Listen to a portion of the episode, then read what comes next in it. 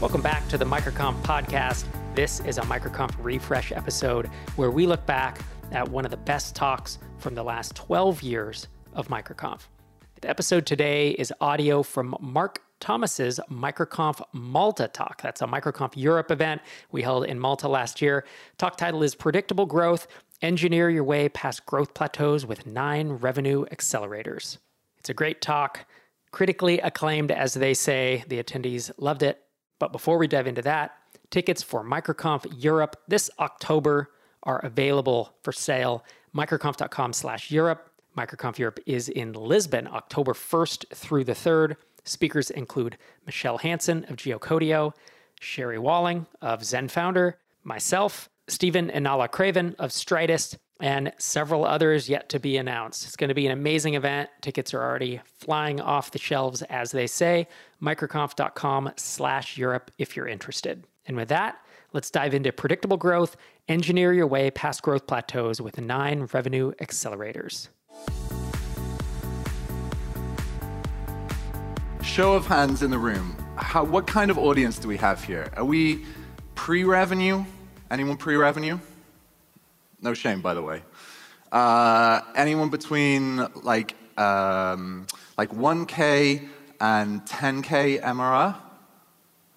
All right. Anyone 10K to 100? All right, so that's that's okay. That's the big majority here. Uh, congratulations, everybody. Like it's super hard to grow a startup. Um, I uh, I know this because I remember crying into a lunchbox uh, in front of my wife and kid. Before I was the head of growth at Powered by Search, I also was a founder, uh, and we started in 2015 a survey tool, a live survey tool for events like this, uh, where you'd vote uh, with your phone and it would go on the screen, you'd see the results coming in. We raised a small bit of money, so small that when I told Rob that I'd raised money and I, was it okay that I still spoke at MicroConf, he said that was so small that it was basically not raising money. Uh, so I'm qualified, guys, all right? We raised money, we had investors on our board. Um, it, was, it was so weird. We grew this company. It didn't it never really took off. And we felt like it was just rough going. And I remember this one point, I was standing in my living room, uh, just about to leave the house. My wife came downstairs with our newborn, uh, our first kid, in her arms. Uh, and she said to me, Are you okay? Uh, and I literally just went, I was crying into this lunchbox full of sandwiches sandwiches, if you will. Uh, and I really felt like uh, the whole time that I was growing this company, we hit challenges with scaling.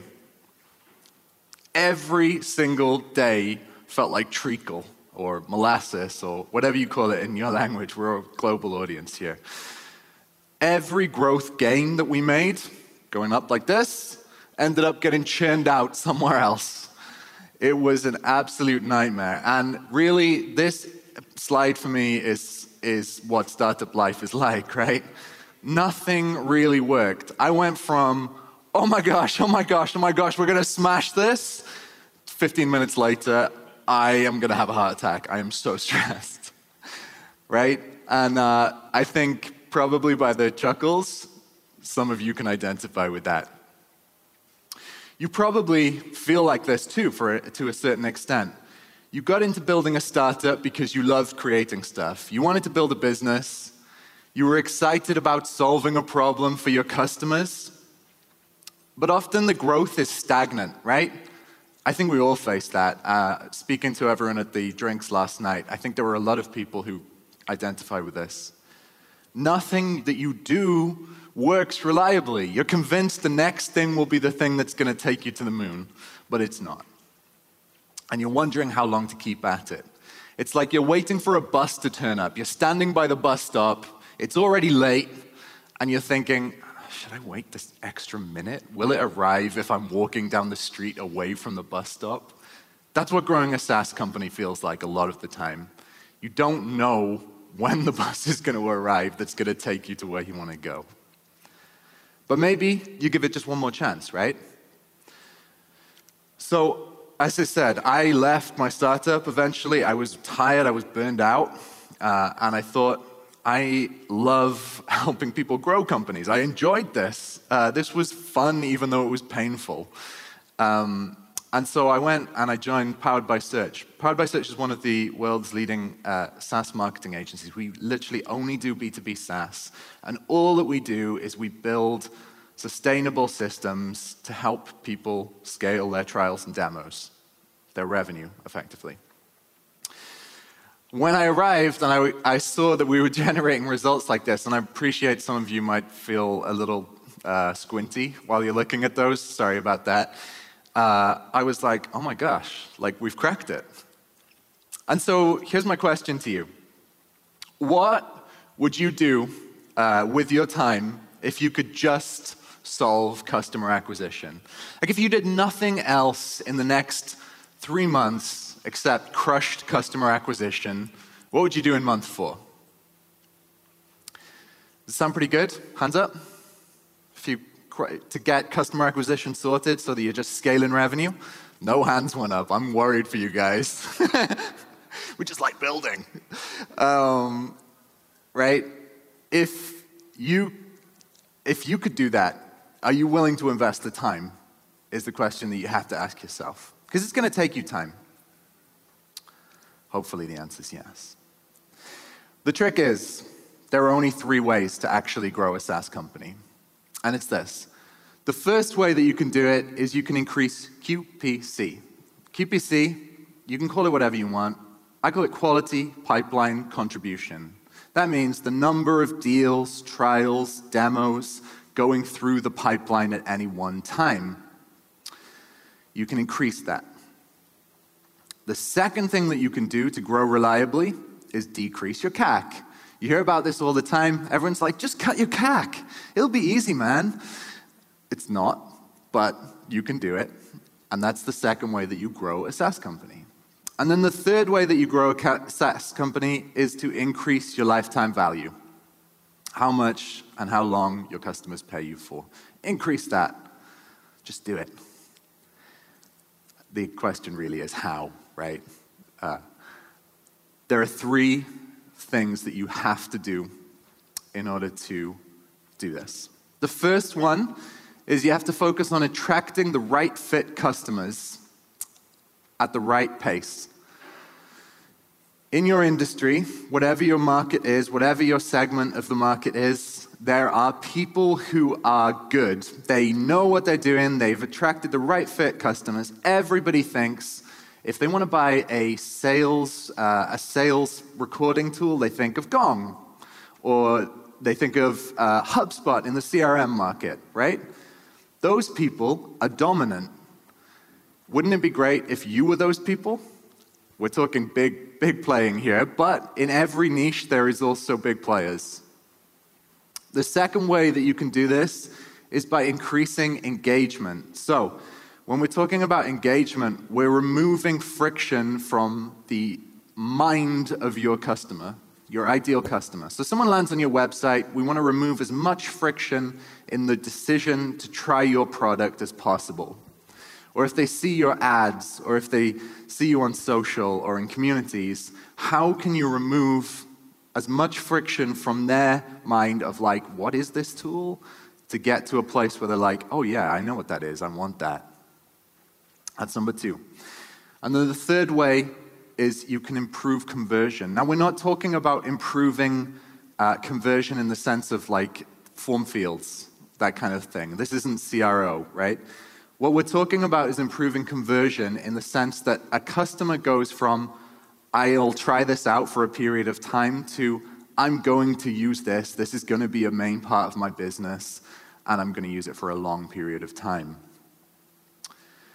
The challenge, though, is not just moving one of those at the same time, but it's moving multiple levers at once. Companies that can move multiple of those at the same time grow significantly faster than companies that just move one. And that's the end. Thanks for coming to my talk. well, it, it's, uh, it would be depressing for you if you'd paid to come and see a talk, right? And that was the end. Um, but look, let's do this more practically. I'm going to have a piece of paper in front of them. Pick it up. We're going to do some. We're going to do some writing down as well. I'm going to ask you to make notes, not to remember my presentation, but for your own benefit. Uh, here, we're going to do some scoring. Okay? You don't have to share the scores with anyone, so just be totally honest.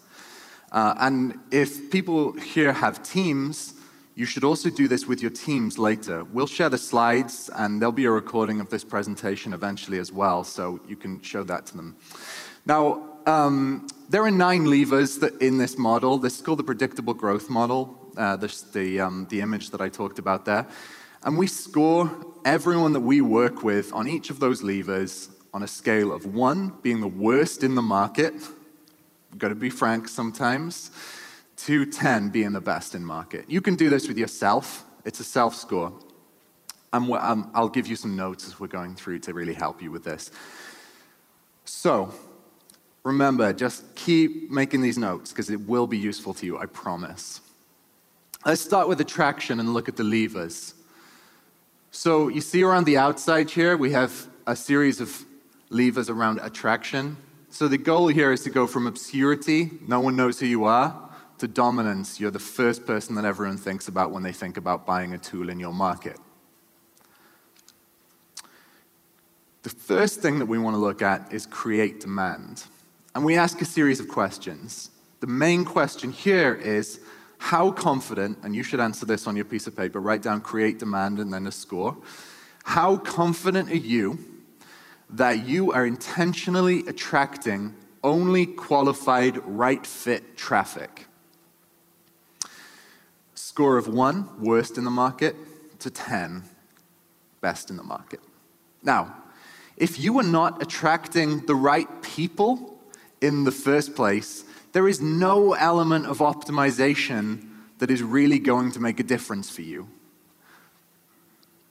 You can't optimize zero. it's zero, right? But if you can even get some good fit traffic, you can improve on that over time. How can you, how confident are you that you're attracting this? Now, what does this look like? This is the, this is the hardest slide you're going to see today because it's, it's a lot of text. But I'm going to walk you through it. This all starts with having a very clear picture of who your best customer is, your ICP, your ideal customer profile. Uh, with, with every uh, client that we work with, we want to get this level of detail for them. Um, actually, this is only a snapshot, but basically, there are five things that you should think about with your ICP. What must be true for you to be successful about them? What is important. So, which things don't have to be true, but they do tend to make better results for your customers. Like if these customers fit in this category. What's nice to have? Good customers and great customers, right? You want the great ones ideally, but you'd be happy with the good ones for the time being. But like, let's shoot, let's aim for the stars. Amber flags. So this would be a situation where maybe they don't quite fit in, but you probably you need the revenue, right? Because we're all building companies, and maybe you'll accept them for the time being as a customer, but that's that's not the long term. And then red flags would be uh, things that absolutely they're the wrong customer for you. Um, so for us, for example, we need a mission critical product to work with, like the CRM, like that's where we thrive. Uh, the founder of, uh, or the VP of marketing or growth starts the conversation with us. That's pretty important, uh, but it's not necessary. Then, uh, nice to have is that people already like us. That's pretty great. Uh, amber flags would be for us, there's no marketing leader in post, like they don't have a marketing leader. And then red flag would be they hire competing agencies to do the same work. You would be amazed how often that happens. It is totally wild to me. Our ICP definition is actually about 30 points long. I promise you that if you get a very clear picture of your customer, your marketing will improve, your acquisition will improve just naturally. It will be a pulling force for you. Uh, the question is, where do you get this stuff from? The first uh, place is ad account insights. If you're running ads on any platform, you should be able to see things like seniority, job title, that sort of stuff, regions, all this kind of stuff. Particularly true on LinkedIn, which is a fantastic ad platform, although a little bit expensive if you get it wrong. Uh, then manual analysis would be, so this is all pre-sign up, like uh, manual analysis would be things like gut feel, uh, am I getting the right customers? Am I feeling good about them? Are they paying me?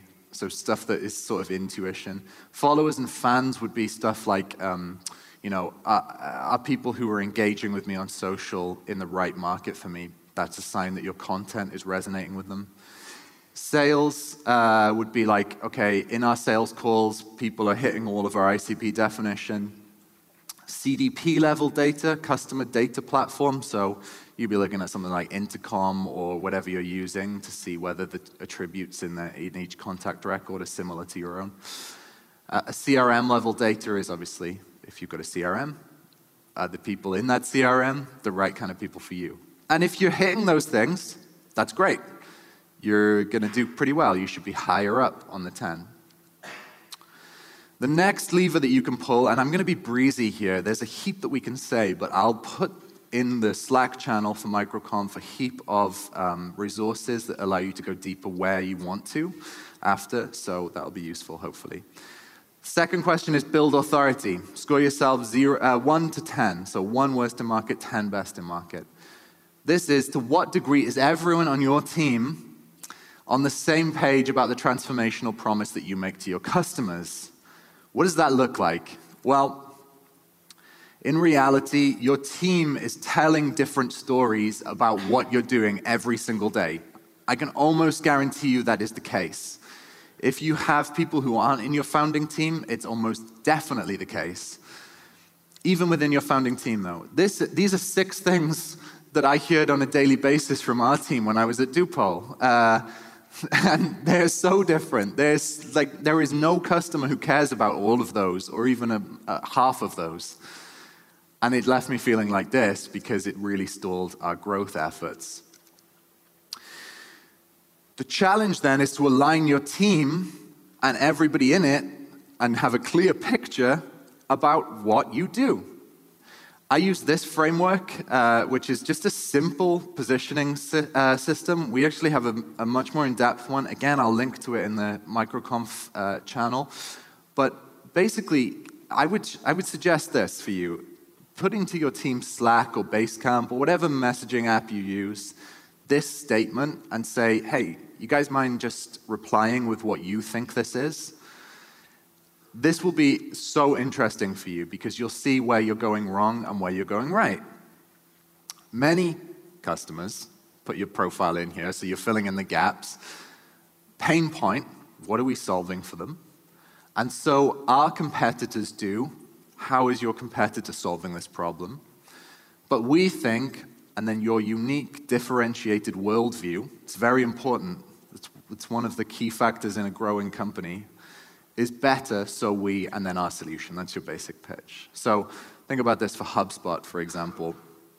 Um, I use them as an example because everyone knows them. Uh, many small business owners, that's the customer, don't have a reliable system for managing their acquisition of new customers, and so potential revenue falls through the cracks. That's the pain point.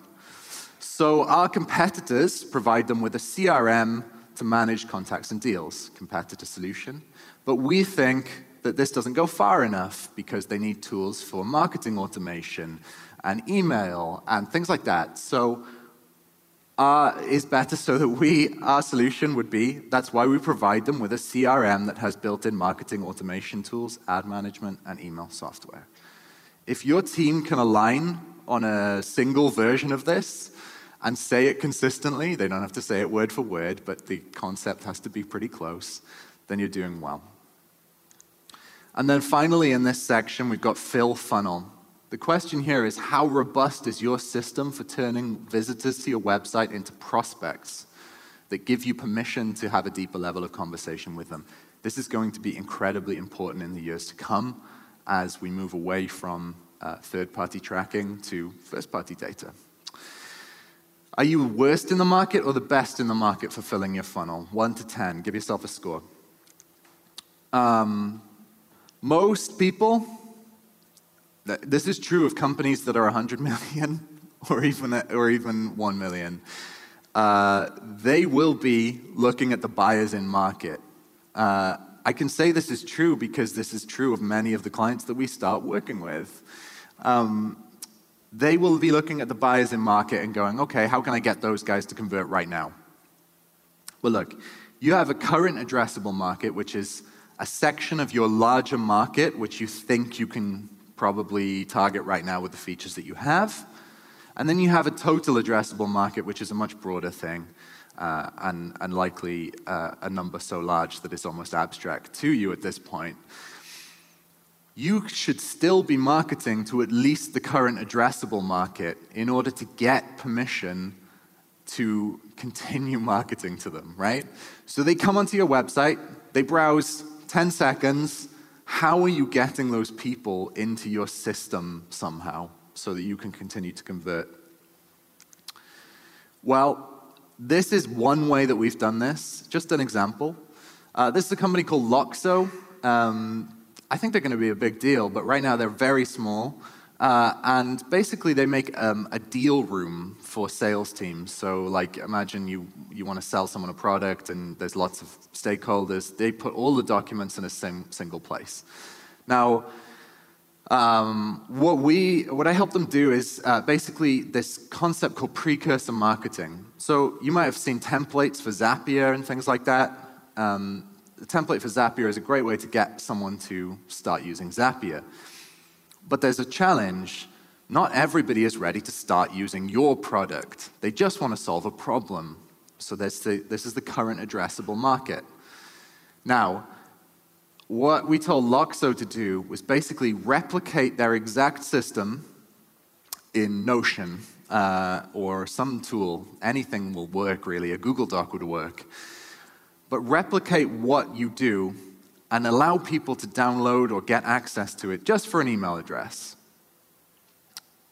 The challenge, though, is to remove certainty, speed, or insight. Okay? So you remove certainty of outcome from your actual product and put it into the uh, doc.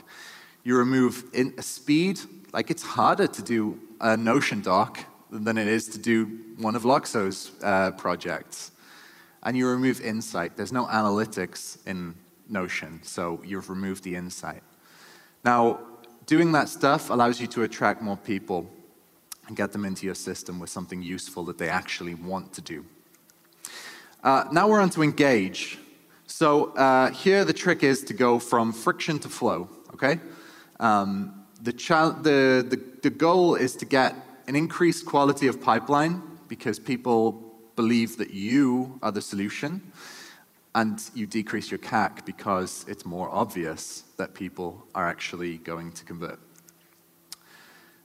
If I, I literally got um, a tattoo, by the way, of uh, target customer pain points uh, on my arm. Um, uh, it, fortunately, it was a fake tattoo, uh, but it was convincing enough that the internet believed me. Uh, so uh, I, I believe in this very deeply. How well engineered is the content on your website? If you have it, if you don't, you need it. To cause the prospect to know that you truly get them better than anyone else they're paying. And by the way, we're going into a crazy market, right? The economy is crashing. If you already think you're doing a good job of this, your customers' pain points are changing next year. You need to readdress it. Are you scored a 1 or a 10? Write that down on your paper.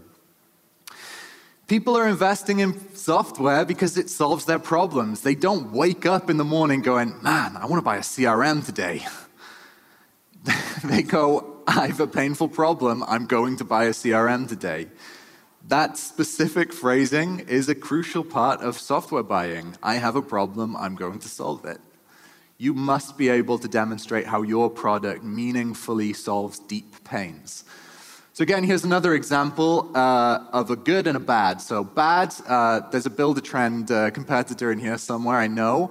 Um, so uh, they do this thing on their homepage where they say, we're the leader of construction management software. That's their selling point. the leader of construction management software. No one cares. We're changing the way the world builds. A, I don't believe you. But B, no one cares.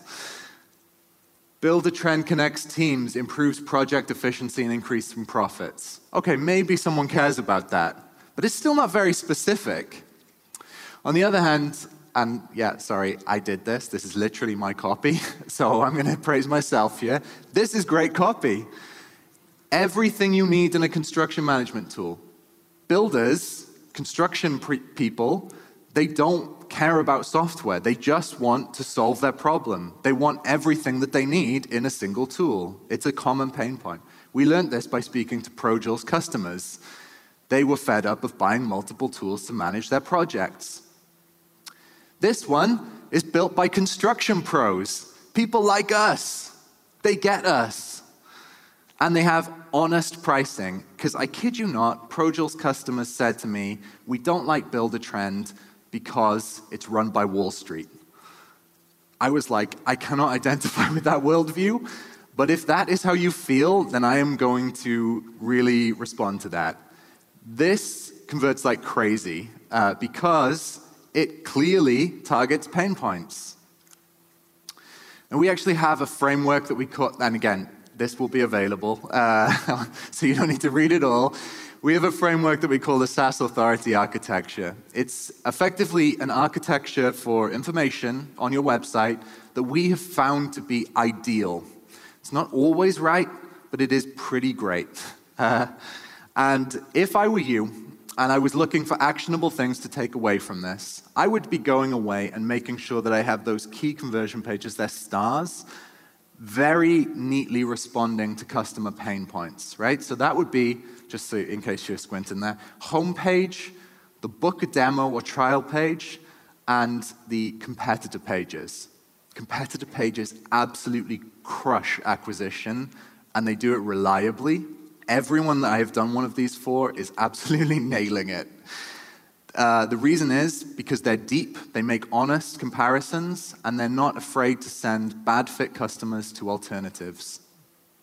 Keep that in mind. You don't need a pricing table on there. You don't need a feature comparison table. You don't need to neg your competitor just to get customers. You're a good product, right? You've got one, you've got a clear market. You're going to get customers if you just really respond to that. Educate, motivate prospects.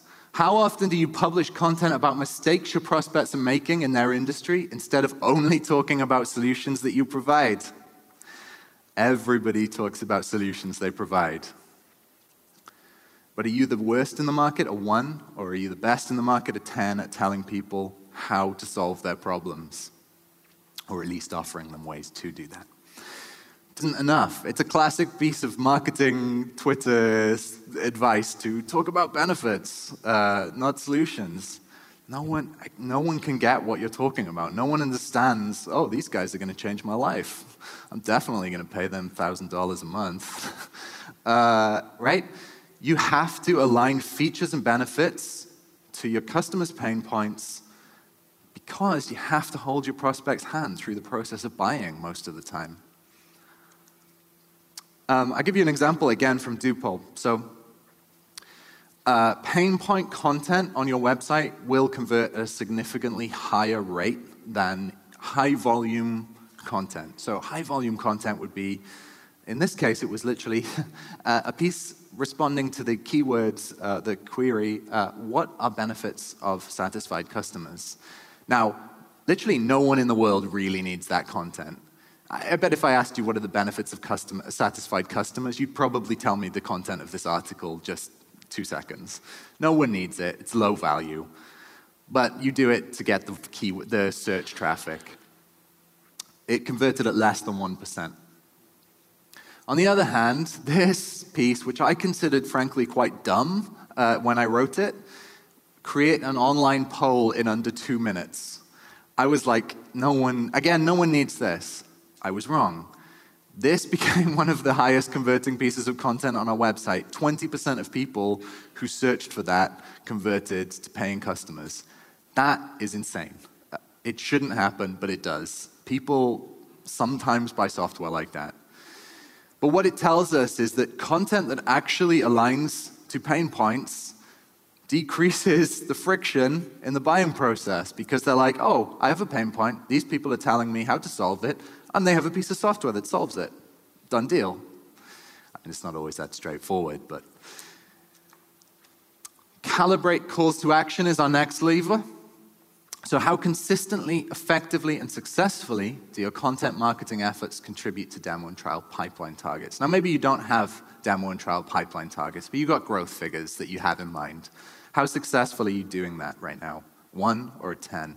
And this, by the way, call to actions is not just talking about buttons. We're talking about this.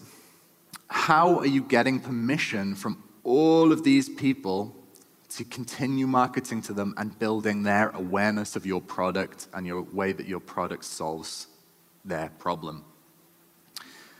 You have small number of buyers in market, but you have a much larger total addressable market. Some of them don't know what their problem is. Hopefully that's not the majority. If it is, you really need to think about this. Hopefully most of them are problem, solution, or product aware. Now, many people will just neglect entirely to market to those people, but it's the majority of the market. Now, they're going to buy a product at some point, most likely, unless their needs change significantly, but that's a, that's a mathematical portion. How are you getting permission to do that? How does your content help in doing it? Buyers need a lot more hand holding than you think that they do. Uh, I'm not saying buyers are stupid. We're all buyers of software. We just need more handholding than saying, I just want to buy this. We came up with this thing, we call it the buyer readiness matrix. It's basically different kinds of content that we have found to convert very well at different stages of the funnel. Convert being not, I'm going to sign up, but I'm ready to move to the next phase of the content journey, right? So the buyer journey at, uh, somehow. So I won't go through all of these, but like let's say, for example, I am uh, I'm solution aware. Uh, so I know that there are problems that, that, that, that, there are solutions that can solve my problem. Um, but let me quantify the cost of the problem. Well, a calculator there will give you a way to say, okay, here's how much the problem costs you. Right? That's a valuable piece of content. Now, if you make a great call to action after showing someone that piece of content, because they've said, I have that problem, you can also say to them, okay, well, here's some product aware stuff, right? And you don't say, here's product aware stuff. You say, here's a great case study of how X company solved the same problem as you did. That stuff, again, you're talking about just moving people along. And the final area, and I'm breezing through now, guys, uh, the final area of our uh, predictable growth model is convert. So, how do you go from loose, loose kind of buyer relationships to locked in for a long period of time? The goal here is to increase lifetime value. And obviously, there is a relationship between, or hopefully, obviously, between lifetime value and the cost of acquisition. If you keep someone for longer and you pay them the same fixed amount. Uh, you pay ad networks or whatever the same fixed amount. Obviously, there's a relationship there. You're going to decrease CAC, and that's, that's one of the ways to grow. First lever you can pull here is stacking strategies. How robust is your system for connecting demand gen strategies, so acquisition strategies, that work together, so across all your channels to increase deal flow? Are you one or are you 10? This is not a secret, but it feels like it sometimes. To reliably generate revenue and build an unstoppable SaaS company, channels must work together. Marketing channels, we're talking about there, to, uh, to be part of a broader strategy. Uh, a quick uh, idea of how that works is each, uh, each channel actually ends up creating a flywheel. So let's say you're investing in paid media, that's ads uh, for anyone not uh, familiar with that. Ads will allow you to buy perfect fit traffic as long as you know what you're targeting, in theory. Now, if you can drive those people to your website, demand gen, that's what we call positioning and messaging. So that will allow you to convert people better. Now, you can improve, uh, you can improve the cost per acquisition by publishing relevant content and get, getting people to, uh, to stay around longer because they're better fit customers. They know you solve their problem. This is a flywheel and it feeds all back into each other, right? It just, it will perpetuate, but you have to make it happen. Drive deal flow is the next lever. How well do you convert marketing qualified leads? That's people who've said, yeah, I want to know more information, or I'm, I kind of want to know more information, into sales ready, uh, sales qualified leads, demos, and trials. So this is people who are ready to literally use a piece of software, but just need to go through a buying process. To drive deal flow, ask yourself this what's the offer that I can make a prospect to get them to choose their next step right now? Like a choose your own adventure. Like, what do I need to offer them at this point to create a compelling story for my prospect? There's a case study that we have. Um, moving prospects through the buying process. Basically, we had this client in financial advisory software for client management, right? It's pretty technical, but basically, financial advisors want more assets under management uh, and that's how their business grows. They get more people investing their money with them. Uh, we had this lead magnet there, and basically, um, when they started working on this, they, the people were just languishing in their pipeline. They didn't really want to reach out. They didn't really want to do anything. They just wanted this one resource. Um, and so basically, what we did uh, was we changed the way that they uh, did calls to action. MQLs previously, that's marketing qualified leads, those languishing in the pipeline people, converted to demo trial at 2.5 to 5%, depending on the period. Here's what we did though. So this is like the lead magnet form. Um, you don't need to read it all, but basically it just says, are you looking to scale your AUM, assets under management, by 5 to 15%? Very pain point focused. Yeah, I want to do that. Okay, well, here's seven critical financial mistakes to avoid when doing that. Great, that sounds like something I need to know. Here's my email address, here's my job title. Most people deliver at that point just a PDF in a window, uh, a browser window. It's the wrong move. It's a wasted opportunity. Don't do it. Instead, offer them a next useful step. So, what we did was we said, this guide is going to arrive in your inbox in five minutes. You just gave us your email address, we'll send it to you. You can go away if you want, no problem. On the other hand, if you are actually looking for a simpler way to scale your assets under management, here's a quick video. And by the way, that demo video, it's corresponding to the five minute wait for the PDF to arrive. That's kind of an important part of that. You can watch this video, and then sure, why don't you just take a trial? Like, it's free, you don't have to do anything, you just do it if you want. You don't have to. We'll continue to market to you. We've got your email address now. But there it is, it's right there. If you want to do it, those are the pain points and the benefits. Uh, 5 to 10% of people became trials. This is a significant improvement if you think about the volume there as well that you might drive through paid media. If you could go from 2.5 to 5 to 10, right? So uh, then we're on to compressed time. Uh, so, how often are you using the same marketing channels that you use to acquire right fit leads to continue marketing to them once you have them as a trial user or SQL in your pipeline? Basically, once somebody has said, I'm ready for marketing, and maybe they signed up for a free trial, do you continue marketing to them? You shouldn't just be checking in on prospects. Don't just go like, hey, uh, you want to do this now? Right? Continue to market to these people. They've said that they have a problem that you can solve. They've signed up for your trials, they've signed up for your demos. Your marketing should be always on, basically working for you while you're asleep. That's the dream, right? We can get revenue while we're sleeping. So we call this thing the boomerang method. This is one way that you can do this. Um, and it's basically, uh, you guys familiar with remarketing, where basically you put a pixel on your website then you use ad networks to retarget people, right? There's some challenges with that. Let's not talk about that right now. But um, the tired way of doing this is basically go, hey, if anyone visits my website, I'm just going to retarget them with ads wherever they are on the internet. It's, it doesn't work because it's undifferentiated. You're targeting everyone with the same message. There's no, there's no finesse to that.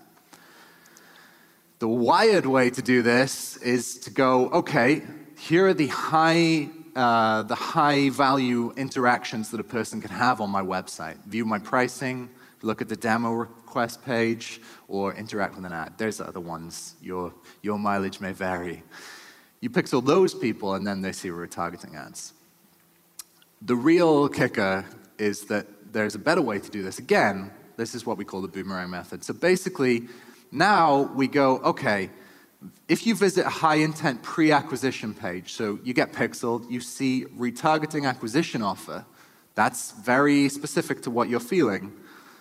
If you visit in app pages because you've signed up for a trial but you haven't converted, we're going to pixel you and put you in a different audience. Then you're going to see a retargeting demo offer. So you're going to have someone reach out to you if you want them to. If you're a customer but you haven't activated, you're going to get a customer success offer, right? Um, and then if you interact with an ad, you're just going to see the plain old uh, retargeting ads. But doing this allows you to make the most of what you already have. These people are waiting to convert, they're in your pipeline. Don't let them languish. And by the way, retargeting is an absolutely cheap version of paid marketing, right? Just cold ads. Retargeting is significantly cheaper.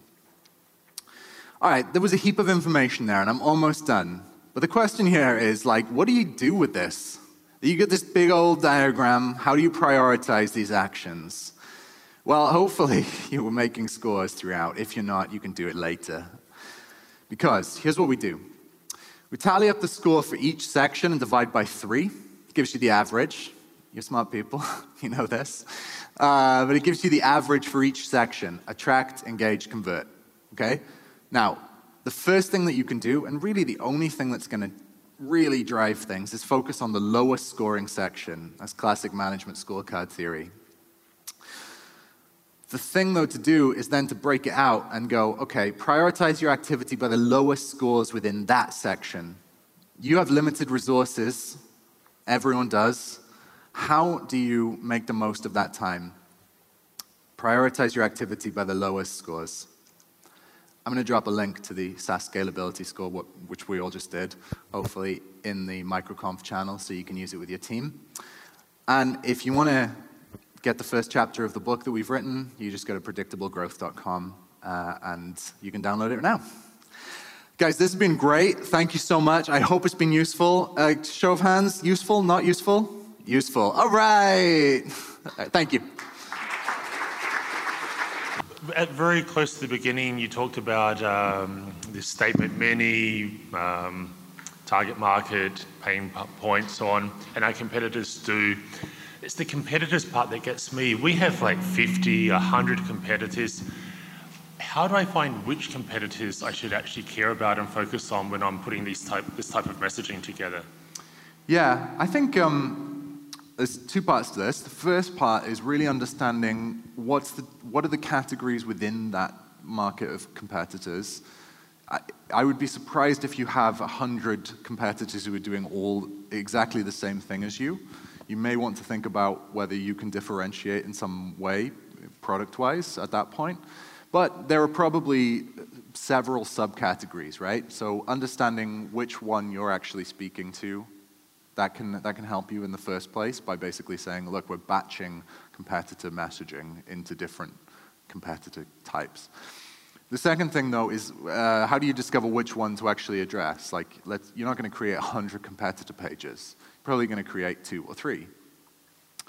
The real thing that you should do is basically uh, look at the data um, in, your, uh, in your CRM. Like, what did your best um, what did your best fit prospects do previously? Um, you can look at uh, you can look at the kind of the market as a whole and go, okay, these are the people we're actually probably losing business to, even if you haven't asked directly. You you probably got a gut feel.